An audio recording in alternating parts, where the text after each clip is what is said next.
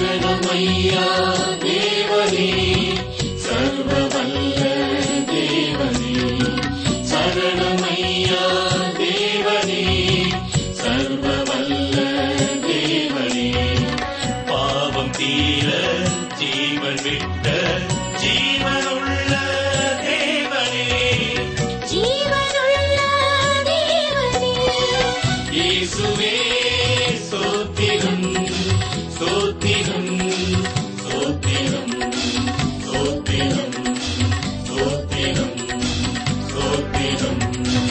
அதிகாலை நேரத்தில் ஆண்டவர் சமூகத்தில் ஆவலோடு காத்திருக்கும் நண்பர்களே உங்களை இயேசு கிறிஸ்துவின் இனிய நாமத்தில் வாழ்த்தி வரவேற்கிறோம். உம்முடைய வசனம் என் கால்களுக்கு தீபமும் என் பாதைக்கு வெளிச்சமுமாயிருக்கிறது. சங்கீதம் நூற்று பத்தொன்பது நூற்று ஐந்து.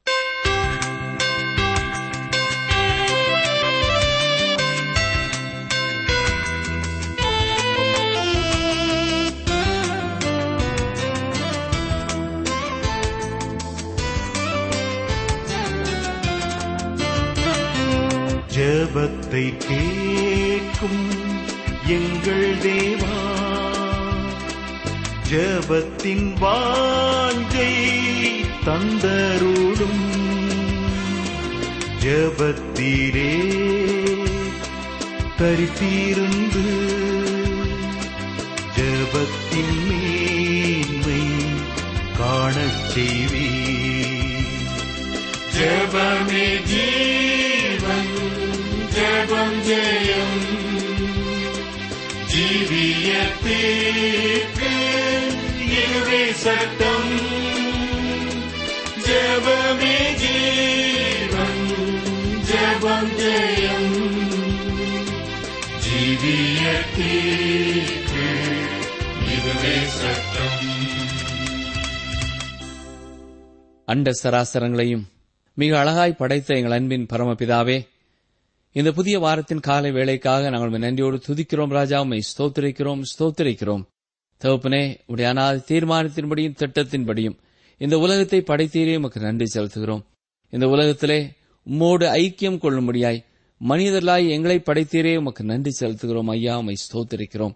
இந்த நோக்கத்தோடு எங்கள் ஒவ்வொருவரையும் நீர் உண்டாக்கி நீரோ அந்த நோக்கத்தை நிறைவேற்றுகிறவர்களாய் நாங்கள் காணப்பட எங்களை காத்துக்கொள்ள வேண்டும் என்று சொல்லி நாங்கள் செபிக்கிறோம். தகப்பனே நாங்கள் தவறி போன பொழுது எங்களுக்காக உடைய ஒரே பேரான குமாரனை இந்த உலகத்திலே அனுப்பி பாடுபட்டு எங்களுக்காக பாவ மன்னிப்பையும் ரட்சிப்பையும் நித்திய ஜீவனையும் கொடுத்ததற்காக உமக்கு நன்றி செலுத்துகிறோம் ஸ்தோத்திருக்கிறோம். இந்த நாட்களிலேயும் பூமியை பண்படுத்தி பாதுகாக்க எங்களை நம்பி எங்களுடைய கரங்களிலே கொடுத்திருக்கிறீரே உமை துதிக்கிறோம் ஐயா உமை ஸ்தோத்திருக்கிறோம் ஸ்தோத்திருக்கிறோம் ஸ்தோத்திரிக்கிறோம்.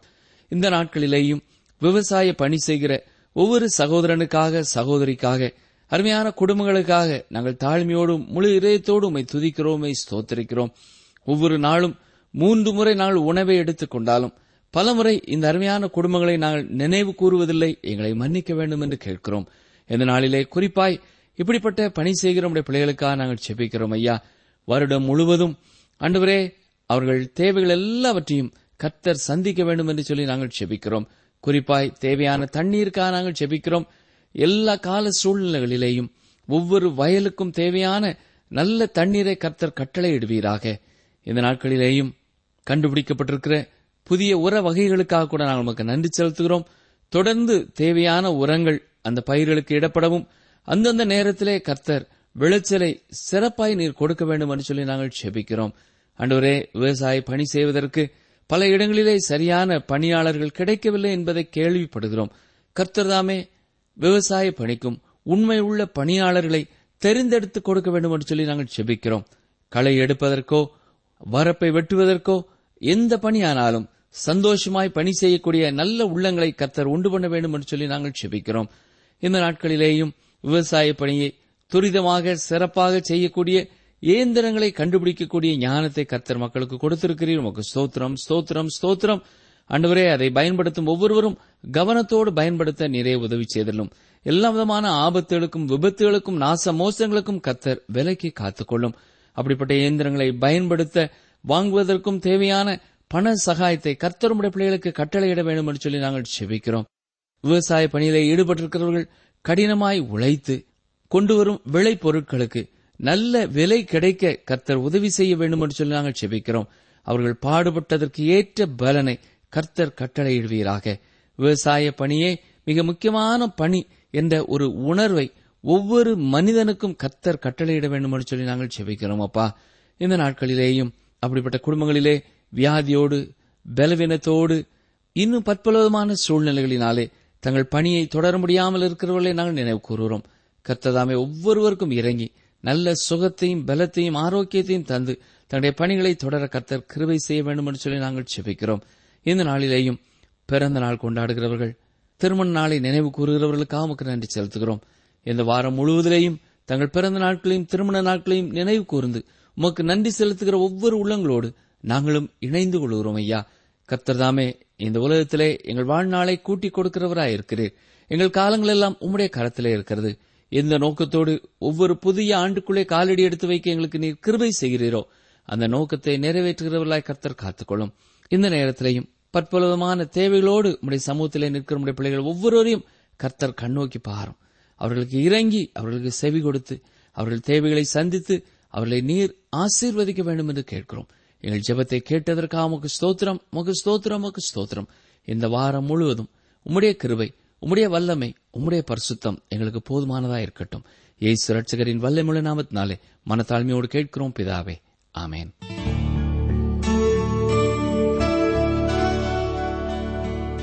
அன்பர்களே இன்று நாம் சிந்திக்கப் போகும் வேத பகுதி ஒன்று பேதிரு முதலாம் அதிகாரம் பத்தாம் வசனம் முதல் பதினாறாம் வசனம் வரை.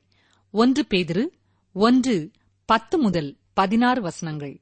கிறிஸ்துவுக்குள் பிரியமான வேத ஆராய்ச்சி நேர்களே கடந்த நிகழ்ச்சியிலே ஒன்று பேதிரு முதலாம் அதிகாரம் எட்டாம் ஒன்பதாம் வசனங்களை நாம் சிந்திக்கும் பொழுது அவரை நாம் காணாமல் இருந்தும் அவரிடத்திலே அன்பு கூறுகிறோம் என்பதை குறித்து பேதிரு எழுதினதை நாம் சிந்தித்தோம். அவரை தரிசியாமல் இருந்தும் அவரிடத்திலே நாம் விசுவாசம் வைத்து சொல்லி முடியாததும் மகிமையால் நிறைந்ததுமாயிருக்கிற சந்தோஷமுள்ளவர்களாய் களி கூர்ந்து நமது விசுவாசத்தின் பலனாகிய ஆத்ம ரட்சிப்பை அடைகிறோம் என்று கூறினார். அது மட்டுமல்ல உங்களுக்கு உண்டான கிருபையை குறித்து தீர்க்க தரிசனம் சொன்ன தீர்க்க தரிசிகள் இந்த ரட்சிப்பை குறித்து கருத்தாய் ஆராய்ந்து பரிசோதனை பண்ணினார்கள் என்று வாசித்தோம். ஏனென்றால் தீர்க்க தரிசிகளுக்கு இயேசு கிறிஸ்து கொண்டு வந்த ரட்சிப்பை குறித்து பரிபூர்ணமாய் எதுவும் தெரியவில்லை. காரணம் என்னவென்றால் பாடுபடும் மேசியாவை குறித்தும் அவர்கள் பேசினார்கள். அது மட்டுமல்ல மகிமைப்படும் ஒரு ராஜாவை குறித்தும் அவர்கள் பேசினார்கள். ஒன்று பேதர் முதலாம் அதிகாரம் பதினோராம் வசனத்திலே தங்களில் உள்ள கிறிஸ்துவின் ஆவியானவர் கிறிஸ்துவுக்கு உண்டாகும் பாடுகளையும் அவைகளுக்கு பின்வரும் மகிமைகளையும் முன்னறிவித்த போது இன்ன காலத்தை குறித்தார் என்பதையும் அந்த காலத்தின் விசேஷம் இன்ன என்பதையும் ஆராய்ந்தார்கள். ஏனென்றால் தூரத்திலிருந்து பார்த்த அவர்களுக்கு இந்த மலையுச்சி போன்ற இரண்டு சம்பவங்களும் எந்த எந்த காலகட்டத்திலே நடைபெறப் போகிறது என்பதை அறியாதிருந்தார்கள். நாமும் மலை கூட்டத்தை பார்க்கும் பொழுது தூரத்திலிருந்து பார்க்கும் பொழுது எல்லாமே வரிசையாக இருப்பது போல அடுத்தடுத்து இருப்பது போல காணப்படும். ஆனால் நாம் அருகே சென்று அங்கே ஏறி பார்க்கும் பொழுதுதான் ஒரு மலைக்கும் மற்றொரு மலைக்கும் இடையிலே காணப்படுகிற பள்ளத்தாக்கை குறித்தும் தூரத்தை குறித்தும் அறிந்து கொள்கிறோம்.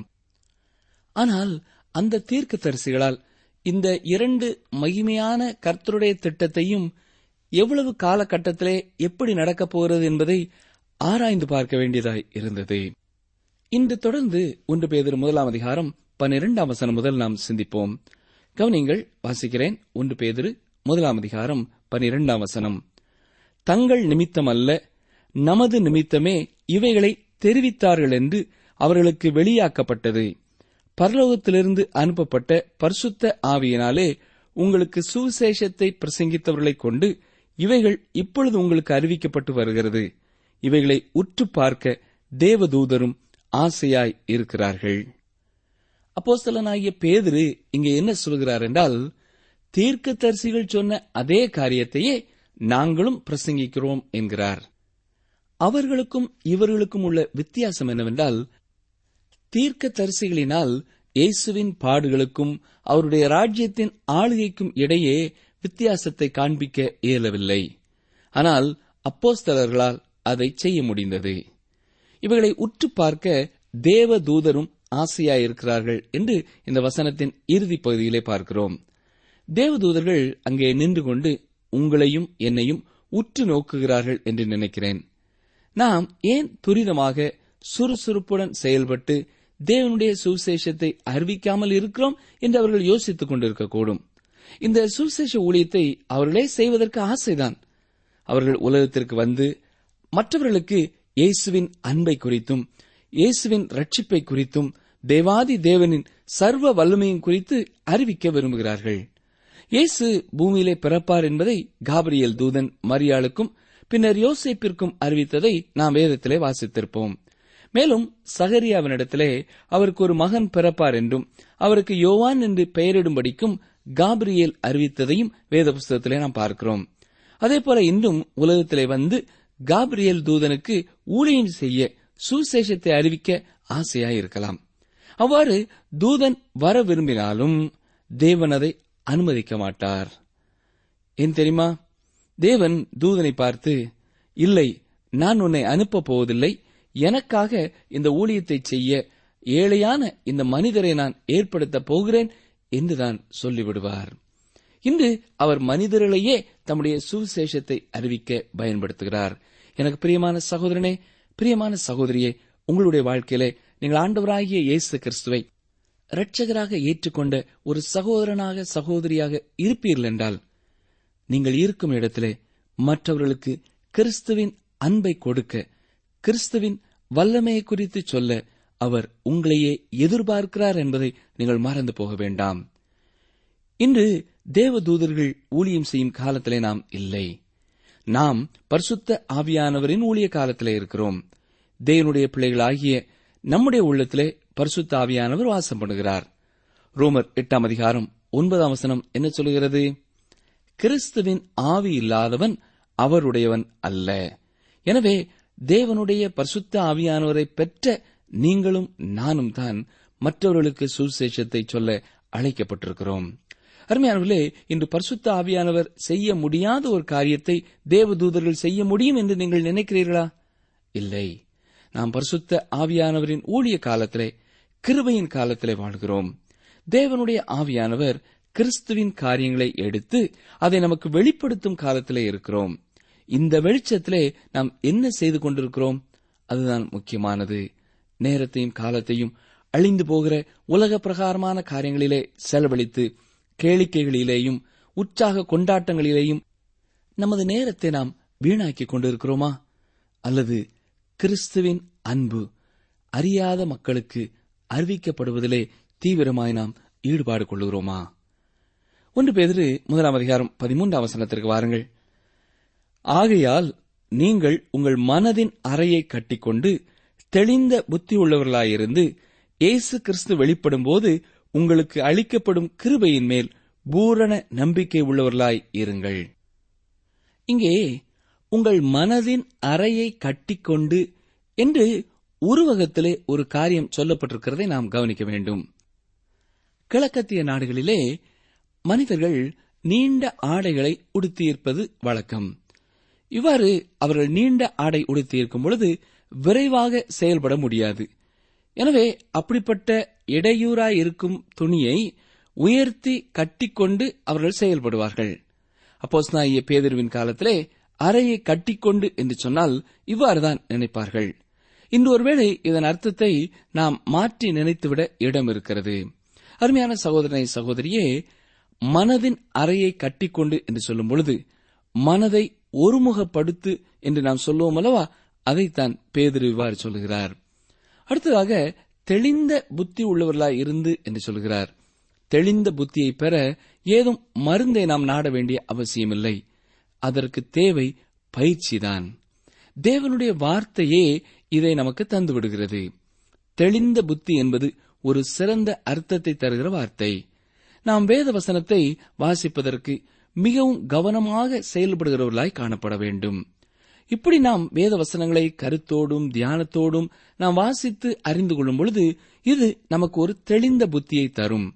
எது சரியானது எது தவறானது எது தேவையானது எது தேவையில்லாதது எது முக்கியமானது எது முக்கியமில்லாதது என்பது போன்ற காரியங்களிலே நாம் தெளிவை பெற்றுக் கொள்கிறோம் அடுத்ததாக பூரண நம்பிக்கை உள்ளவர்களாய் இருங்கள் என்று சொல்லப்பட்டிருக்கிறது. இந்த நிருபம் நம்பிக்கை ஊட்டுகிற ஒரு சிறந்த நிருபம் என்று நாம் முன்னரே சிந்தித்தோம் இல்லையா? சோதனையை சகிப்பதற்கு தேவனுடைய பிள்ளைகள் ஏன் விருப்பமுடையவர்களாக இருக்க வேண்டும்? ஏனென்றால் நமக்கு ஒரு நம்பிக்கை இருக்கிறது. அந்த நம்பிக்கை இயேசு கிறிஸ்துவின் உயிர்த்தெழுதலின் மீது நங்கூரமிடப்பட்டிருக்கிறது.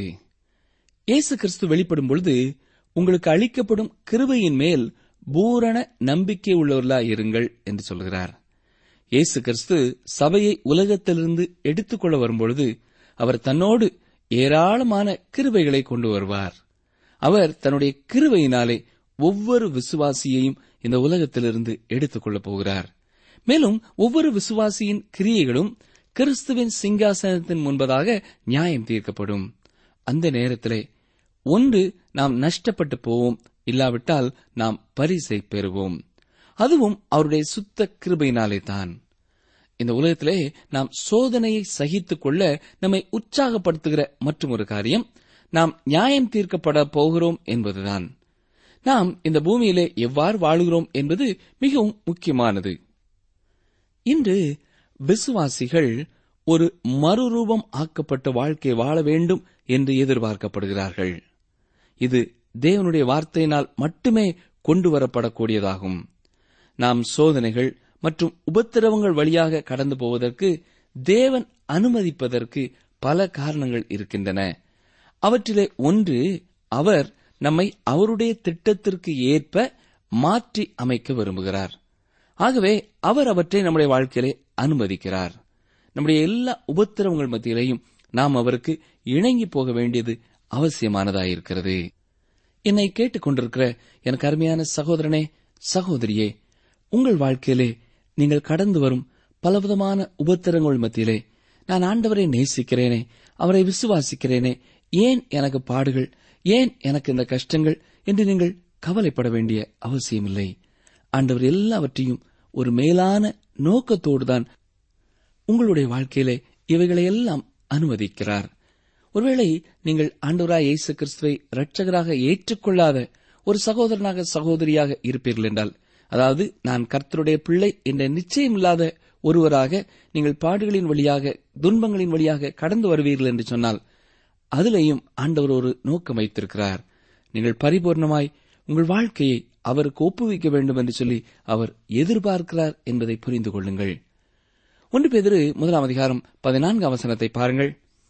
நீங்கள் முன்னே உங்கள் அறியாமையினாலே கொண்டிருந்த இச்சைகளின்படி இனி நடவாமல் கீழ்ப்படுகிற பிள்ளைகளாய் இருந்து. அவர் சொல்கிறது கீழ்ப்படுகிற பிள்ளைகளாய் இருக்க வேண்டும் என்று சொல்கிறார். வசனங்கள் நம்மை கீழ்ப்படிதலுக்கு நேராக நடத்துகிறதா இருக்கிறது. யாக்கோபு அப்போசலன் சொன்னது ஒருவேளை உங்களுக்கு நினைவிலே இருக்கலாம். யாக்கோபு முதலாம் அதிகாரம் இருபத்தி இரண்டாம் வசனம் என்ன சொன்னது? திருவசனத்தை கேட்கிறவர்களாய் மாத்திரமல்ல அதன்படி செய்கிறவர்களாயும் இருங்கள். தேவனுடைய வார்த்தை நம்மிலே நம்பிக்கையை கொண்டு வருகிறது மட்டுமல்ல நம்மை கீழ்ப்படுதலுக்கும் நடத்துகிறது. வேத வசனம் கீழ்ப்படுதலுக்குரியது. நாம் வேதத்தின் அறிவுரைகளுக்கு இணங்கி கீழ்ப்படிய வேண்டியது அவசியம். ஒருவர் இவ்வாறு கூறுகிறார் எனக்கு அமைதியான வேலை தேவையானது. அதனால் அவர் என்னை வெளியே அழைத்துச் செல்கிறார். நாம் பத்திரமாக நம்பிக்கையுடன் இருக்க அவருடைய சிறகின் கீழ் கொண்டு செல்கிறார். நாள் முழுவதும் இருக்கும் சந்தடியிலிருந்து அநேக பணிகளின் மத்தியிலிருந்து அவர் நம்மை அமைதிக்கு அழைத்துச் செல்கிறார். நான் சுறுசுறுப்புடன் வலிமையுடன் இருந்த பொழுது அவசரப்பட்டேன் கவலைப்பட்டேன். நான் முதலாவது எதிர்த்த போதும் எனக்கு அமைதி வேண்டும். ஆனால் அவர் மென்மையாக மிகவும் மென்மையாக என்னுடைய சிலுவையை சுமக்க எனக்கு உதவி செய்தார். மேலும் அவர் ஆவிக்குரிய காரியங்களை மிகவும் இனிமையாக மெல்லிய குரலிலே என் காதில் கிசுகிசுத்தார். என்னுடைய சரீரத்திலே நான் பலவீனமாய் இருந்த பொழுதும் என்னுடைய ஆவி சிறகு எடுத்துக் கொண்டது. நான் செயல்பட்டு கொண்டும் குதித்து விளையாடிக் கொண்டும் இருந்த பொழுதும் கனவிலும் போயிராத உயரத்திற்கு பறந்து சென்றேன். அவர் என்னை அதிகமாக நேசித்தபடியால் என்னை அவர் வெளியே அழைத்துச் சென்றார். எனக்கு அமைதி தேவைப்பட்டது. என்னுடைய படுக்கை சிறையாக அல்ல அழகான ஆசீர்வாதங்களின் பள்ளத்தாக்காகிவிட்டது. இயேசுவில் மறைந்து வாழ மிகவும் வளர்ச்சியடைய தேவையான ஒரு இடம் அமைதி வேளை. இது எனக்கு தேவையாயிருந்தது. ஆகவே அவர் என்னை ஒரு தனிமையான இடத்திற்கு அழைத்துச் சென்றார் என்று சொல்கிறார். எனக்கு அருமையான சகோதரனே சகோதரியே நம்முடைய வாழ்க்கையிலேயும் ஆண்டவர் நம்மை தனிமைப்படுத்தும் பொழுது ஆண்டவர் நம்மை படுக்கையிலே சில காலம் வைக்கும் பொழுது அதிலேயும் ஒரு நோக்கம் உண்டு என்பதை மறந்து போகக்கூடாது. அவர் நம்மை ஏன் ஒரு தனிமையான இடத்திற்கு அழைத்துச் செல்ல வேண்டும்? தேவனுடைய வார்த்தையை வாசித்து தியானிக்க நாம் அதிகமாக நேரம் எடுத்துக் கொள்வதற்காக. ஒவ்வொரு விசுவாசியின் வாழ்க்கையிலேயும் இது எவ்வளவு அவசியமாயிருக்கிறது தெரியுமா? நீங்கள் முன்னே உங்கள் அறியாமையினாலே கொண்டிருந்த இச்சைகளின்படி இனி நடவாமல் என்று சொல்கிறார். அதாவது உங்களுக்கு முன்பு மிகவும் அறிந்ததாய் காணப்பட்ட தீமையான குணநலத்தோடு பழக்க வழக்கத்தோடு இப்பொழுதும் ஒத்துப் போகிறவர்களாய் காணப்படக்கூடாது. நமது உள்ளான வாழ்க்கையிலேயே நாம் மறுரூபம் அடைந்து விட்டோம் என்பதை நமது வாழ்க்கை வெளிப்படுத்தும் வண்ணமாக நாம் வாழ வேண்டும். ஒரு பொய்யான புன்முறுவலை நம்முடைய முகத்திலே தவள விட்டுக் கொண்டு உலகத்தை சுற்றி வரக்கூடாது. இது மாய்மாலமான ஒரு வாழ்க்கை. நமக்கு ஒரு செயற்கையான மாய்மாலமான தாழ்மையோ மாய்மாலமான பக்தியோ இருக்கக்கூடாது. நாம் தேவனோடு முற்றிலும் இணங்கிச் செல்வது அவசியமானது. இந்த விதமாக நாம் முற்றிலும் மறுரூபமாகிவிட்டதை வெளிப்படுத்த வேண்டியது அவசியம் பிரியமானவர்களே. ஒன்று பேதிரு முதலாம் அதிகாரம் பதினைந்தாம் வசனம் வாசிக்கிறேன்.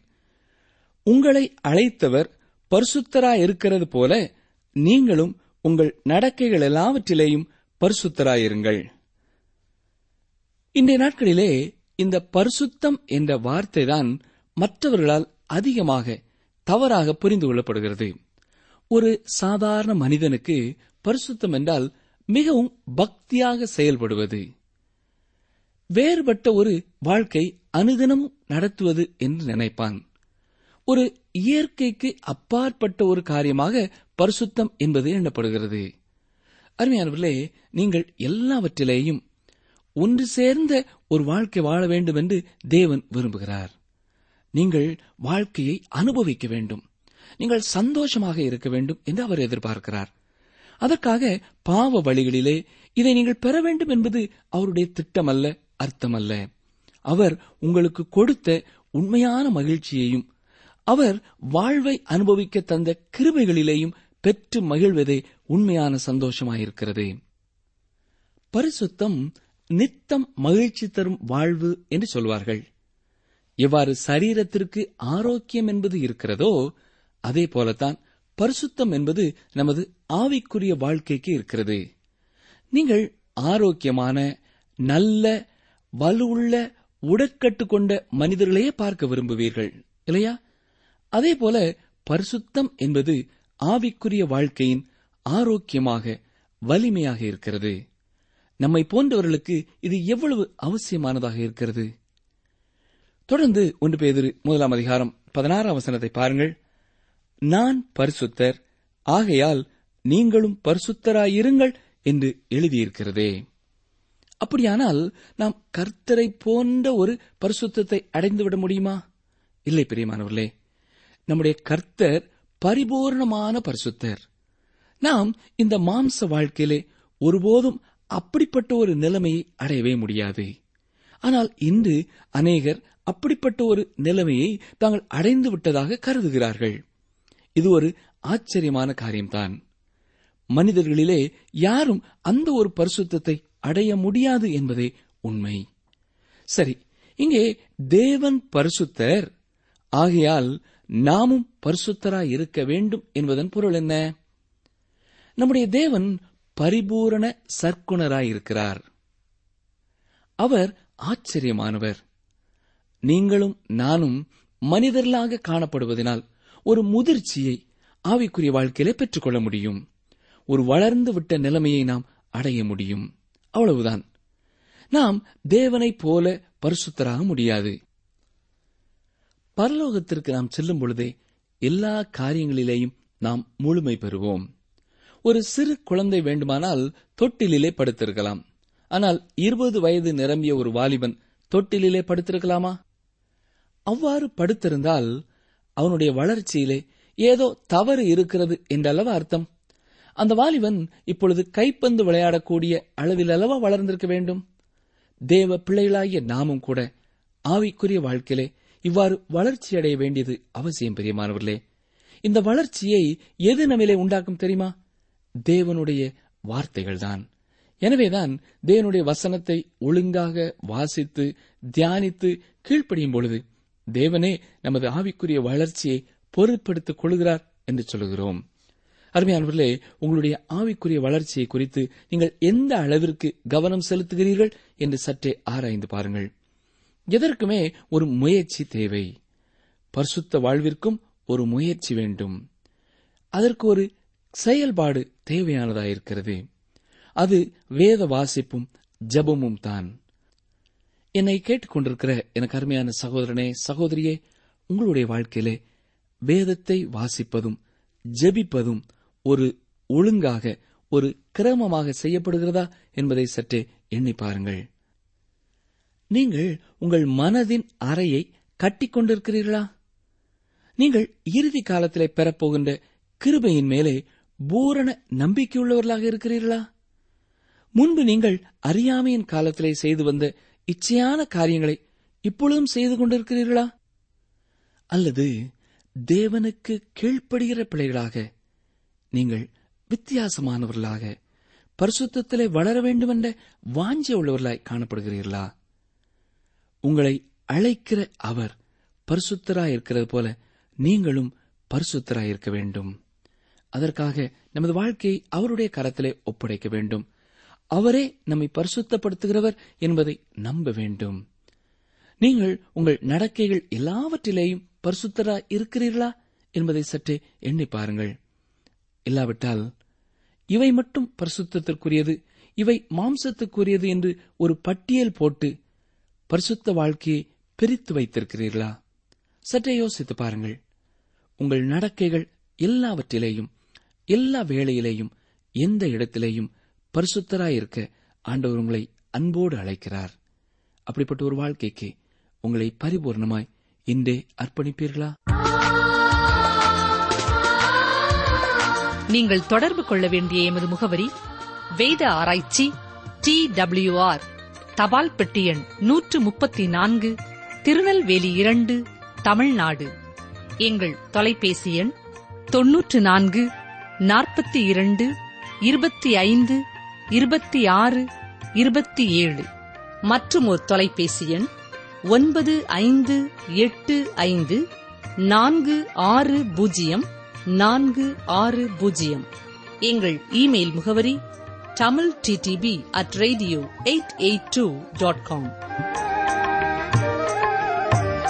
கர்த்தரை நம்புகிற ஒருவன் மேலும் குற்றம் சுமராது.